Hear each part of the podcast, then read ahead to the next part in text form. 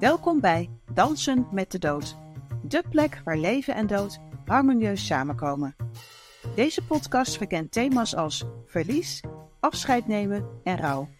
Wij zijn er voor professionals in de uitvaartindustrie, mensen die verlies hebben ervaren en nieuwsgierigen. Hier vind je inspirerende gesprekken, praktische tips en een eerbetoon aan geliefden. Betreed de dansvloer en omarm het leven. Zelfs te midden van de dood. Mijn naam is Aisha Krakel-Bransen en ik ben jouw host op deze bijzondere reis. Ben jij klaar voor deze unieke danservaring? Abonneer je dan nu en ontdek wat deze podcast voor jou in petto heeft. Vandaag hebben we het genoegen om Christien Heinsius te verwelkomen. Een toegewijde dame die met haar bedrijf Zielskracht Laatste Levensfase Begeleiding mensen ondersteunt in het sterven. Met haar warme en betrokken aanpak biedt zij ondersteuning en spirituele begeleiding wanneer het einde nadert. Maak je klaar voor een inspirerend gesprek met Christien, waarin zij haar ervaringen, inzichten en bijzondere aanpak deelt. Christien, welkom in de podcast. Dankjewel. Ja, ik gaf net al aan dat je eigenaar bent van Zielskracht Laatste Levensfase Begeleiding. Mm-hmm. Daarnaast heb je ook een bedrijf waarin je uitvaartbegeleiding verzorgt. Kun je het verschil tussen beide? Het is misschien een voor de hand liggende vraag, maar wat is het verschil tussen beide benaderingen en beide bedrijven? Ah, dat is een mooie vraag. Het is één bedrijf, Zielskracht. Ik ben begonnen met Zielskracht Uitvaart en daar heb ik uitvaarten begeleid. En ik merkte dat mijn aandacht steeds verder naar voren ging in het proces van degene die komt overlijden. En ik merkte ook dat ik daar zoveel in kan betekenen in die laatste levensfase. Wat maakt dat ik uitvaart eraf gelaten heb? En daar waar ik zeg laatste levensfase begeleiding, ben ik veel ruimer in te springen, op te pakken wat er speelt bij de persoon zelf en zijn of haar familie. En het verschil in aanpak, ja, bij een uitvaartbegeleiding doe ik iets anders, want er komt een uitvaart aan en die begeleid ik en die organiseer ik samen met de familie. En die laatste levensfase kijk ik echt van waar heeft iemand behoefte aan. Wat ik merk is dat er in die laatste levensfase van alles naar voren kan komen in de familie en bij de persoon die te maken hebben met het afronden van het leven. En het kan een praktische zin zijn, maar zeker niet alleen in de praktische zin, ook in de emotionele zin. Waar ik mensen mee verder kan helpen, zodat ze met een gerust hart kunnen gaan. Dat is altijd mijn uitgangspunt. Ja, want het grote verschil is inderdaad, iemand leeft nog of iemand is al gestorven. Ja. En je geeft ook aan, de omgeving speelt hier ook een hele belangrijke rol in. Ja. En hoe geef je dat dan vorm? En hoe gaat het in zijn werk dat je aan al die wensen kunt voldoen? Ah ja, dat weet ik ook nooit van tevoren. Dat is eigenlijk het leuke. Zodra ik gevraagd word om te komen, is er een aanleiding om mij te vragen. En niet alleen een sterven is een aanleiding, maar vaak ook een probleem die zich voordoet, een angst. Of ja, het kan eigenlijk van alles zijn. Dan kom ik en dan hoor ik, zie ik, voel ik wat speelt. En wat voor angsten kom je zo al tegen bij iemand? De angst om het leven los te laten. Is dat dan omdat ze niet weten dat ze sterven? Ja. Omdat ze niet weten wat ze te wachten staat. Of omdat ze hun naasten misschien niet... Ja, je vult het goed in. Inderdaad. Ja. Ja, het kan op verschillende niveaus... De deuren die klappen. Ja, kijk, de wind gaat hier doorheen en is met ons. De wind is ook een ziel misschien, hè? Ja, zeker.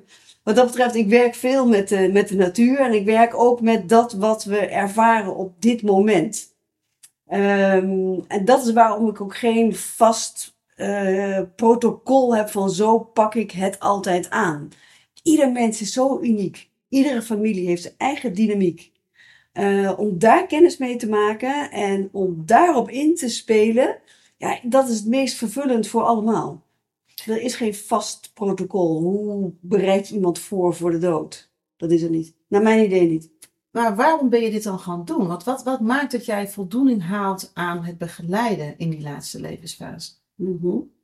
De meeste voldoening haal ik uit het feit dat iemand echt gezien en gehoord wordt en is en zich ook zo voelt. In de laatste levensfase komen een heleboel dingen bij elkaar. Iemand kijkt terug op zijn leven of kan terugkijken op zijn leven. Kan het gevoel hebben dat hij dingen goed gedaan heeft of misschien niet goed gedaan heeft. En ik ervaar dat er vaak losse eindjes zijn die als ze niet bij elkaar komen, die losse eindjes, als het ware aan elkaar geknoopt worden, de onrust is om los te kunnen laten. Als we die eindjes aan elkaar knopen samen, eerst vinden en dan aan elkaar knopen, zie je dat er een bepaalde rust komt. Daarmee is iemand ook echt gezien en gehoord. En dat maakt dat het makkelijker is om je te kunnen laten gaan. En te kunnen laten gaan bedoel ik met je leven los te kunnen laten, je lichaam los te laten, afscheid van je familie te nemen en het onbekende in te gaan. Of mensen hebben niet zozeer het gevoel het onbekende in te gaan. Ze hebben echt een beeld van waar ze heen gaan als ze overlijden of dat er misschien helemaal niks is. Ieder heeft daar zo zijn eigen gevoel en ideeën en bewustzijn bij. Kun je ons eens meenemen naar hoe jij losse eindjes aan elkaar knoopt? Ik ben heel visueel ingesteld. Je komt ergens binnen bij een familie. Het is elke keer anders. En je ziet al van, hé, dat mag geheeld, dat mag gezien, dat mag erkend. Kun jij dat omschrijven? Ja. Laat ik vooropstellen dat ik een gevoelige antenne heb. Daar bedoel ik mee is dat ik veel kan waarnemen, veel kan zien, kan horen en kan voelen. Vergelijk me met een arend. Een arend vliegt hoog, overziet een heel geheel, maar kan ook heel specifiek een detail zien. Als je dat beeld hebt, dan gaat mijn aandacht uit naar dat wat aandacht vraagt. Iemand die zegt, ja, dat is helemaal niet zo belangrijk, maar ik zie aan zijn lichaamshouding dat dat wel degelijk belangrijk is. Maar dat hij bijvoorbeeld in zijn leven dat ja, maar geparkeerd heeft en weggezet heeft, want dat mocht er misschien niet zijn. En als ik dat met liefde aanraak, figuurlijk of letterlijk, zie ik dat er iets gebeurt. Vaak zijn dat de punten waar mensen last van hebben. Als ik ze boven water haal, ze mogen uitgesproken worden. Zie je dat er in de dynamiek van een familie ook iets anders ontstaat. Iets wat je altijd weggestopt hebt. En de familie weet dat ook. Dan weten ze van elkaar van ja, zo is het normaal. Maar ja, wat is normaal? Op het moment dat je het wel naar voren kan halen, kan het ook een opluchting zijn voor de hele familie. Ik moet even denken, ik heb kort geleden een begeleiding gedaan in de laatste levensfase, waarin de dochter mij belde en zei, mijn vader is onsterfelijk ziek. Hij wil niet dood. Hij heeft al vaker voor de poort gestaan, zoals ik het maar noem, jaren geleden. En het is hem altijd gelukt dat hij daar doorheen gekomen is. En dat gaat hij nu ook doen. Maar hij heeft daar wel wat begeleiding voor nodig. Want mijn vader loopt vast, dus hij is introvert. En daarnaast zei ze tussen neus en lippen door, ik heb al 4 mensen uit mijn familie, uit mijn gezin, naar de dood gebracht. En dit verdriet van mijn vader, die komt te overlijden, parkeer ik maar even, want anders kan ik niet voor hem zorgen. Nou, dat zijn in een paar woorden voor mij al, ontvouwt zich dan al van, ja, zij zegt wat ze niet belangrijk vindt en dat ze het kan parkeren. Terwijl ik denk, ja, hoe kan vader overlijden als dochter vindt dat hij nog niet kan gaan? Hoe kan vader leven met het gegeven dat hij misschien heel goed voor elkaar krijgt om nog een tijd te leven, maar er komt ook een moment waarop hij ook zal gaan, zoals iedereen zal gaan. Dus hoe die 2 dingen samenpakkend ben ik in gesprek gegaan met beide. En beide knappen ze daarvan op. Berusting komt er dan, als het ware, als ik het zo hoor. Ja, berusting, maar ook ik kan ze inspireren met wat ik vertel. Dat wat ze normaal gesproken wegdrukken. Als ik het naar voren haal, mag het opengaan. Mag het verwerken vind ik altijd een heel groot woord, maar mag het gezien worden.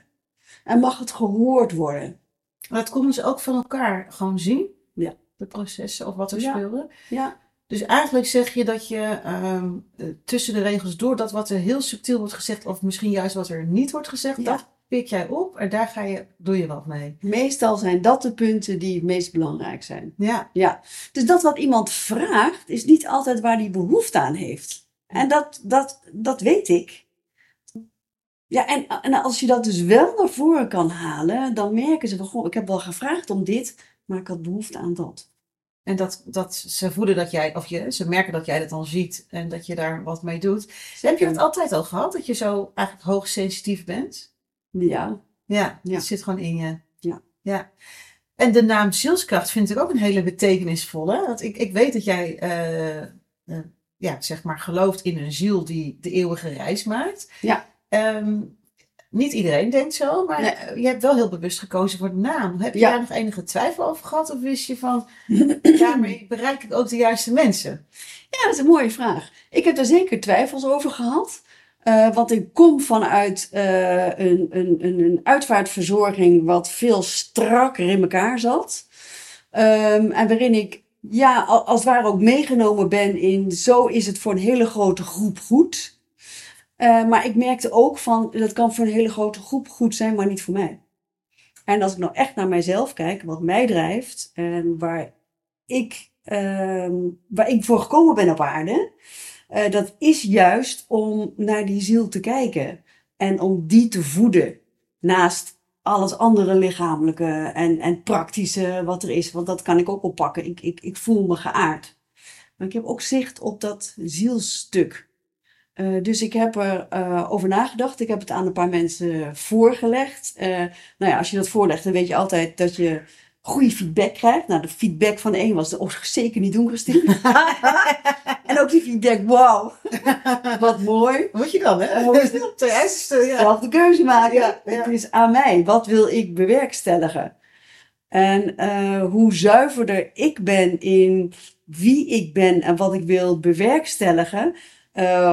hoe beter het resoneert op de groep mensen die daar graag gebruik van willen maken. En dan klopt het als het ware. En heb je, je geeft aan, er zijn eigenlijk dus mensen die daar ook open voor staan. Of zie je dat het bijvoorbeeld ook mensen kunnen zijn die gelovig zijn of juist atheïstisch. Wat voor soort mensen komen bij jou? Nou ja, dat is dus heel gevarieerd. Ja. Wat ik ook heel erg leuk vind. En het is aan mij de kunst om zodanig aan te sluiten bij de ander... vanuit respect en vanuit liefde, om van daaruit iemand verder te helpen. Als het erom gaat dat iemand echt heel gelovig is, heb ik gemerkt, zullen ze mij niet zo vragen. En dat snap ik ook heel goed. Dan hebben ze veel meer baat bij iemand die vanuit het geloof daarin opgeleid is. En veel meer bijbelse verhalen wellicht kan vertellen. En dat kan ik niet, want die binding heb ik daar gewoon echt niet mee op die manier. Nee. Kunnen ze beter wat traditionele uitvaartbegeleider in de arm nemen? Ja. Of juist een pastoor of een predikant die ze juist in die laatste levensfase helpt. Want je ziet in zo'n laatste levensfase, je gaat iets tegemoet wat onbekend is. Als iemand iets tegemoet gaat wat onbekend is, dan is het een vrij natuurlijke houding van mensen om terug te grijpen in oude tradities. Want daarbij voel je je veilig. En je gaat niet in een hele nieuwe situatie hele nieuwe dingen aan. Dan mis je helemaal de grond onder je voeten. Dus dat gebeurt niet veel. Wat wel vaker gebeurt is dat ik in een gezin kom... waarin een gedeelte van de familie kerkelijk is en de andere familie niet. Dat vind ik ook een hele mooie dynamiek. Want ik kijk dan met de ogen van hoe kan... in ieder met zijn eigen eigenheid afscheid nemen. En soms is dat niet allemaal op eenzelfde manier en op eenzelfde moment. Stel dat vader of moeder heel kerkelijk is en de kinderen totaal niet. En die voelen zich gewoon niet happy in de kerk. En vader heeft gezegd, het moet wel een kerkelijke uitvaart worden. Je ziet me al slikken. Ja, dan vragen ze, wat doe je dan? Voor mij, ik voel even in voor diegene die niet kerkelijk is. Want voor mij is het geen punt om het te begeleiden. Maar waar ik dan naar kijk is, dan zal een gedeelte van het gezin zich fijn voelen bij het afscheid in de kerk. En de ander niet, die zou zich kunnen storen of die voelde zich daar niet op hun gemak. En het is toch het afscheid van je ouder, wat niet makkelijk is. Dan kijk ik van wat voor momenten zijn er nog meer waarop diegene op een goede manier afscheid kan nemen. En dat bedoel ik met, soms is het niet allemaal gezamenlijk op éénzelfde manier. Ja, nou, op die manier kun je dan toch aan ieders wens voldoen. Hè? Dat je bijvoorbeeld wat kerkelijke elementen in de dienst doet, wat bijvoorbeeld in een uitvaartcentrum is, of juist in de kerk, maar dan niet volgens het hele riddeltje. Daar is natuurlijk heel veel in te variëren. Precies. Maar ik denk, als ik jou zo'n verhaal zo hoor, dat het begint met openstaan van is ieders wens. Daarna luisteren, dat gaan we uitspreken. En op die manier kom je dan tot een heel mooi afscheid. Maar wat grappig is, je zegt wat is ieders wens? Wat ik ervaar is dat veel mensen het helemaal niet moeilijk vinden om zich even terug te houden. En te zeggen, ja, papa's wens was in de kerk, dus doe ik dat. Dat is mooi, maar er kan ook een forcering in zitten. Een forcering in zitten van, oké, dat doe ik voor hem. En dat is niet erg, om het voor hem te doen. Maar dan kijk ik ook, wat is het moment voor jou? En hoe kunnen we dat inrichten? Ja. Want daarmee ga ik jou namelijk zien en ervaren. Dus het is niet vaak een wens. Maar ik kijk gewoon verder. Wat is de behoefte? Nou, jij bent wel iemand die anders kijkt naar de dingen. Dus dat is wel heel mooi dat je dat erkent. Ja. Dat dat er is. En je gaf net ook aan van de natuur speelt een belangrijke rol voor je. Kun je ons meenemen naar op wat voor manier dat dan is in jouw bedrijf? Mm-hmm. Als ik mensen begeleid in de laatste levensfase, dan ervaar ik dat als ik binnen zit, een tafel voor me wellicht, een stoel aan de andere kant, dat je daarmee een setting hebt waarin je eigenlijk weinig intimiteit en vrijheid creëert. En als de ander zich vrijelijk wil uitspreken, dan doet een setting heel veel. Als ik mensen meeneem naar buiten, ze zijn mobiel. Of als ik ze in een rolstoel duw en we kijken allebei naar dezelfde kant, dan is dat veel gelijkwaardiger dan dat ik tegenover iemand zit waarbij die het gevoel heeft dat ik hem wel even zal helpen. Iemand helpt eigenlijk altijd zichzelf en ik faciliteer het. En ik kan dat goed faciliteren als daar zoveel mogelijk ontspanning op zit. Het is al spannend genoeg. En die ontspanning kan je buiten vinden. Ik ben me er ook bewust van dat omdat ik ook geen programma heb, heel erg in het hier en nu wil blijven. Want het hier en nu biedt het zich aan. En ook in wat er op dat moment gezien wordt door ons in de natuur en hoe je dat kan interpreteren. Heb je het over de seizoenen dan bijvoorbeeld? Nou, niet alleen seizoenen, maar ook een windvlaag die langskomt. Een vogeltje wat langskomt. Een haas die wegschiet. Een tak die op een bepaalde manier hangt wat een associatie geeft. Het is talrijk. Het is heel magisch als je het op die manier, kan zijn in de natuur. Ja, de synchroniciteit van het leven eigenlijk. Hè? Ja. Jij zegt het. Ja. Je zegt het. Je bent er thuis. Het is ook mijn interesse inderdaad. Ik wou het zeggen. Ja, mooi. We hadden het laatst ook een gesprek waarin je benoemde dat je met spirituele opleidingen bezig bent. Ook om jouw bedrijf, de mensen die je begeleidt, met nog meer verrijking te benaderen. Wat kun je daarover vertellen? Ja, ik ben me aan het voorbereiden en aan thuis aan het raken in een hele speciale manier van hypnose. En bij hypnose denk je misschien meteen aan van dan laat je mensen van alles doen wat ze misschien helemaal niet willen.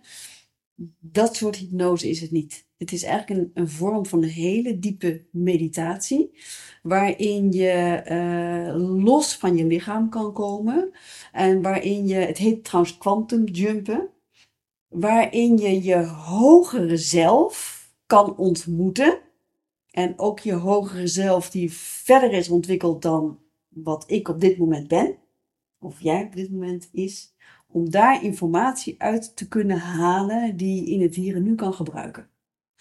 Uitgangspunt is dat wij denken in tijd, maar dat er eigenlijk geen tijd is. Alles gebeurt in het nu.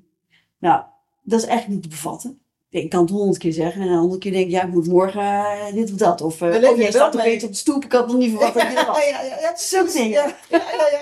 Zulke dingen. Ja. Dat heten tijdlijnen, waar je op kan springen, als het ware.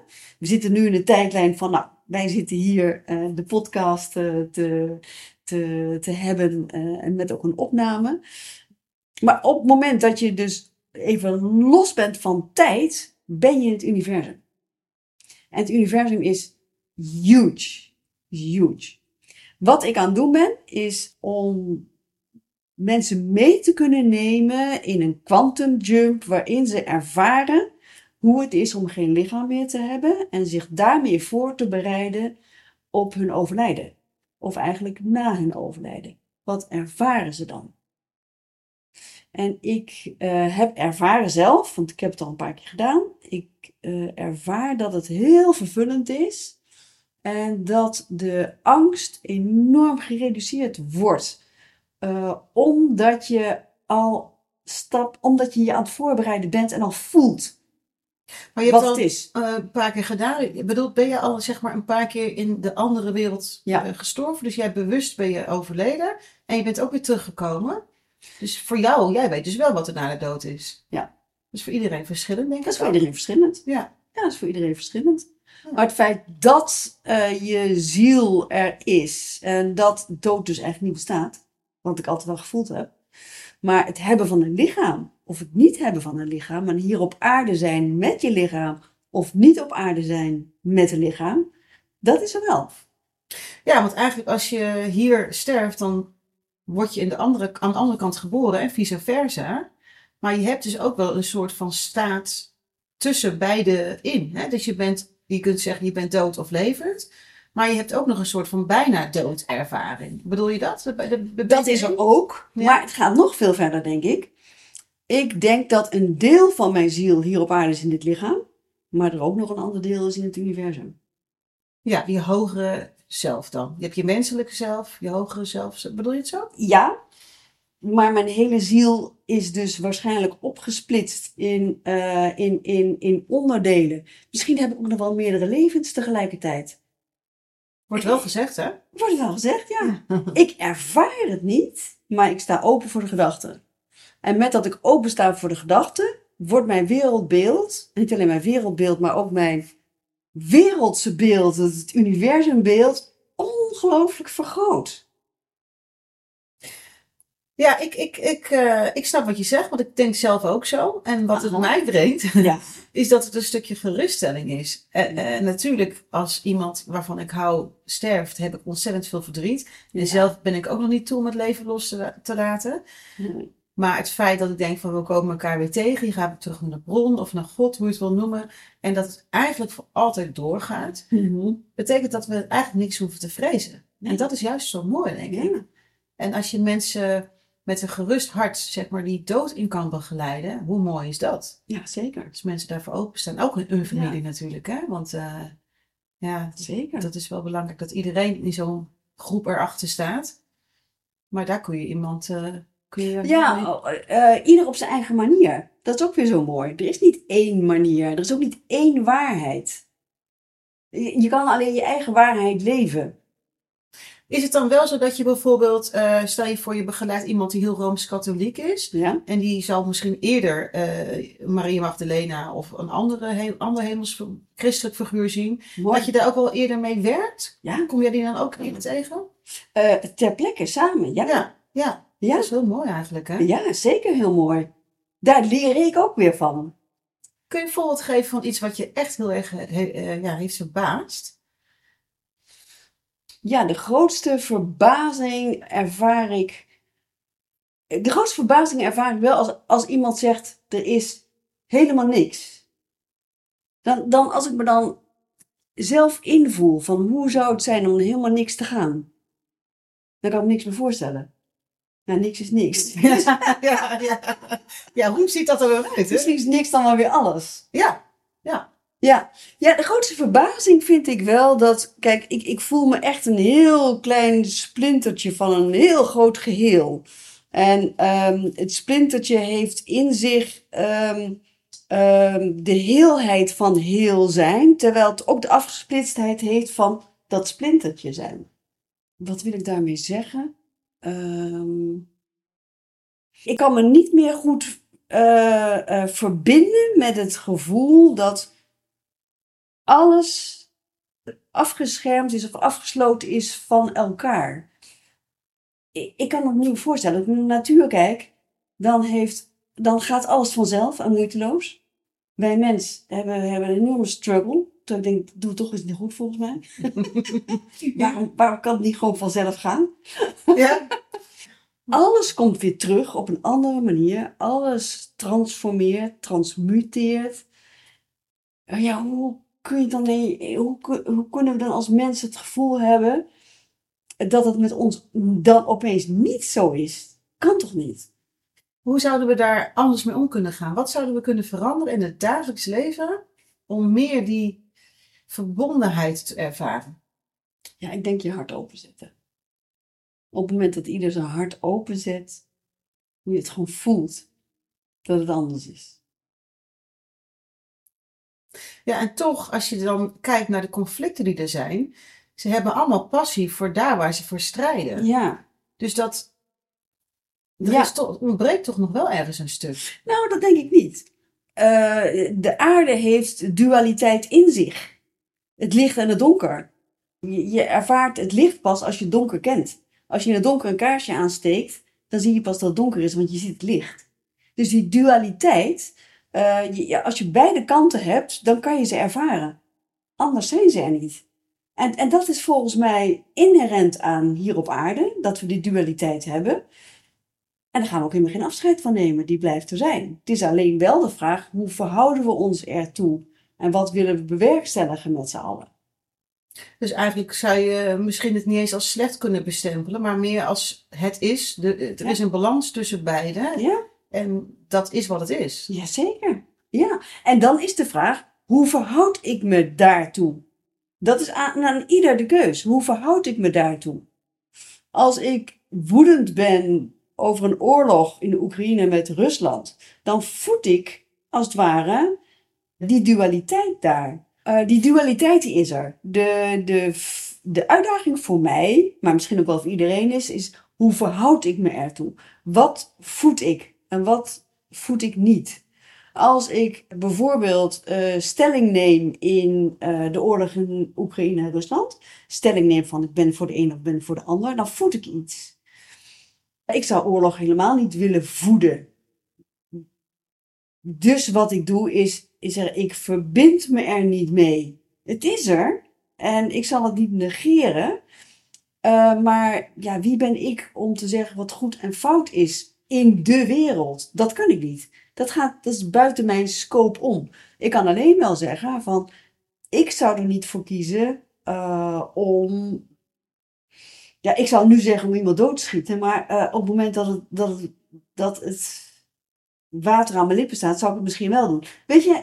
Ik kan nooit zeggen. Je kan nooit zeggen. Je kan alleen zeggen, ik wil zo respectvol mogelijk wil ik leven. Zonder veroordeling eigenlijk. Zonder veroordeling en met liefde. Ik heb ooit een boek gelezen, misschien ken je hem wel, van Neale Donald Walsch. Een ongewoon gesprek met God. Ja. Fantastisch. Ja. Dat was echt mijn Bijbel. Ja, ik heb al zijn boeken verslonden. Ja. Ik was teleurgesteld toen hij op een gegeven moment zei, ja, dit wordt mijn laatste deel. Toen was ik echt een beetje in paniek van, Maar hij zei ook altijd van, wat zou liefde doen? En dat vond ik altijd zo'n mooie zin. En ik denk echt, als we inderdaad met z'n allen daarmee ons verbinden. Ja, mooi. Ja, in plaats van wat je aangeeft, van alles wat je aandacht geeft, dat groeit. Ja. Dus dat... Ja, heel mooi. Ik begrijp van de families die jij begeleidt dat je op een of andere manier met heel veel warmte ook ze eigenlijk in hun kracht of zo laat staan. Zonder dat ze dan doorhebben misschien van, ik wist niet dat ik zo krachtig was of dat ik dit kon. Hoe doe je dat zo? Dat is een raadsel, dat weet ik ook niet. Hoe doe je dat? Ja, met mijn zijn, zeg ik dan maar. Met mijn zijn. Met mijn manier van zijn. Ja, ik kan er geen beter antwoord op geven eigenlijk. Nou, ik vind het een heel mooi antwoord. En je bent een mooi mens. Dank je wel voor jouw warmte. Dank je.